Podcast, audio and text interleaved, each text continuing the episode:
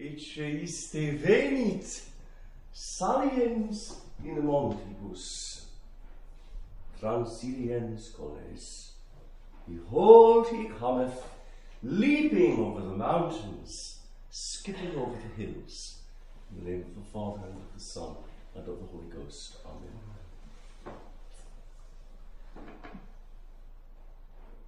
The extraordinary thing about the liturgy is that it brings the grace of the remote, historical there and then into our immediate here and now. By the liturgy, nothing of the mysteries that unfolded 2,000 years ago a faraway place, nothing of the mysteries remains locked in that remote past. But all of that is made present and wonderfully efficacious in our here and now. So it is with today's feast of the visitation of the Blessed Virgin Mary. What took place in Chronos something to be marked on the calendar, something that uh, took place at a given hour and minute that one could find on a clock. All of that takes place mysteriously. Mysteriously does not mean in any kind of artificial way, it means with all of the power of grace here and now in God's today. And so we look to the collect of today's Feast of the Visitation in order to discover what is the grace on offer today. I often say to my sons that the collect of the day is that by which the Holy Ghost prompts the church to ask for the very thing that God is just poised to give. Something reassuring and comforting and liberating about investing in the collect of the day. Because in so doing, we can be utterly certain of asking for the very thing that God is just waiting to give. And so we look at the collect of this feast, the visitation. And if we go immediately to the punchline of the collect, uh, punchline generally in the Latin text begins with the little word ut, in order that, so that. So if you're looking for the punchline in the collect, you have to first go to the Latin text and look for the little word ut. And that gives you uh, the uh, object of the collect in some way. That uh, particular grace that on any given day uh, the church uh, asks for and fully expects to receive. And so today we, we say, We beseech thee, O Lord, bestow on thy servants, familiis tuis, on the members of thy household, the gift of thy heavenly grace. but not just a kind of vague heavenly grace but a very specific heavenly grace today. That as the childbearing of the Blessed Virgin was the beginning, actually, the Latin uses the beautiful word exordium, the dawning, the dawning, uh, almost evoking the idea of the first glimmers on the horizon of the, of the light, was the beginning of our salvation. And of course, here, that word salutis. I like to translate that was the beginning of our being put back together. Uh, because salvation is all about uh, making the fragmented whole. So, the beginning of our being put back together. So, the solemn festival of her visitation, and here it is, the, the actual object of the collect, may bring us pacis incrementum, an increase of peace. Now, this little word, peace, suffers a lot of abuse today. We find the word used to mean all sorts of things. Peace is not a sentiment, it's not an emotion. Here, the peace on offer is not a cheap peace. Rather, it is the peace won for us by the warrior Christ.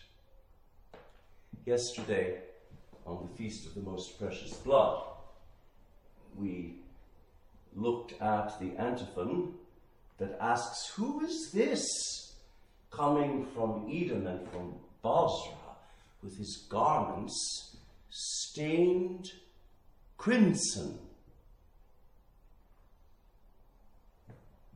Who is this who comes? Formosus, says the antiphon. Beautiful coming back from combat. And I linked that antiphon to that wonderful line in the Victimae Paschali Laudes. Mors et vita duello conflixere mirando, dux vitae mortuus. The Prince of Life reigns immortal, the Prince of Life, who having come out of that stupendous combat with death, reigns victorious. Already the Prince of Life, the warrior Christ, approaches. He cometh leaping upon the mountains, skipping over the hills, said the lesson. And the peace that is on offer today is the peace won for us by his most precious blood. And that peace is in the giving of the Mother of God. And this by a mysterious disposition of God's economy. That the very things won for us by the blood of the Lamb are in the giving of the Mother of the Lamb. And so even as he comes, she comes, fair as the moon, bright as the sun, terrible as an army in battle array. And much could be said about this mystery of the visitation and about the procession by which the ark was borne aloft.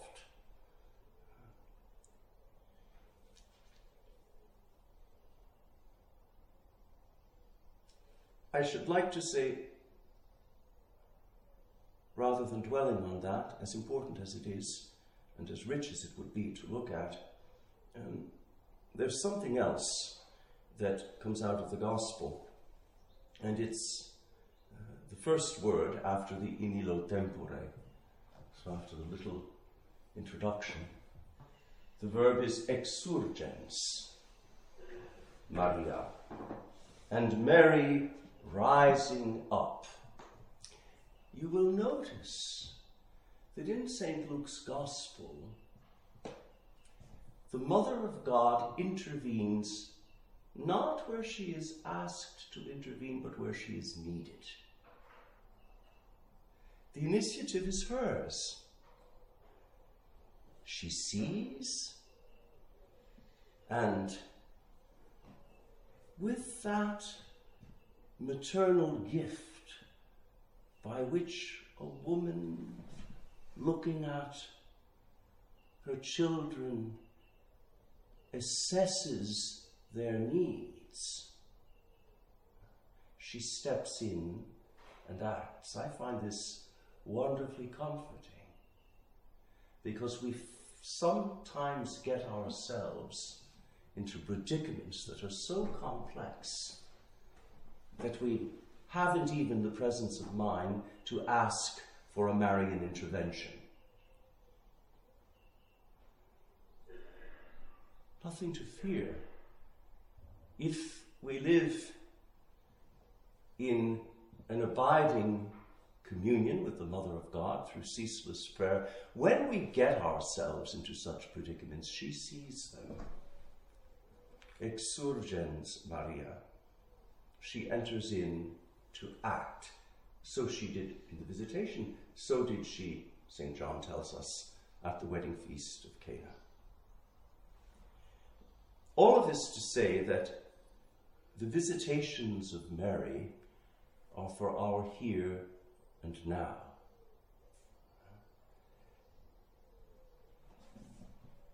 I often invite my sons to pray the Holy Rosary as a kind of prayer of the heart, a ceaseless supplication addressed to the Mother of God, by which a man uh, begins to live as Gerard Manley Hopkins says in his wonderful book, little poem, The Blessed Virgin Mary compared to the air we breathe. The man who habitually invokes the Mother of God and perhaps even gets to the point of calling upon her with every heartbeat and with every breath, such a man lives in Mary, wound, wrapped round and round like the air we breathe says Gerard Manley Hopkins. Such a man can fully expect to be visited by the Mother of God. And this is uh, the grace that is on offer today a real visitation of the Mother of God. In the name of the Father, and of the Son, and of the Holy Ghost.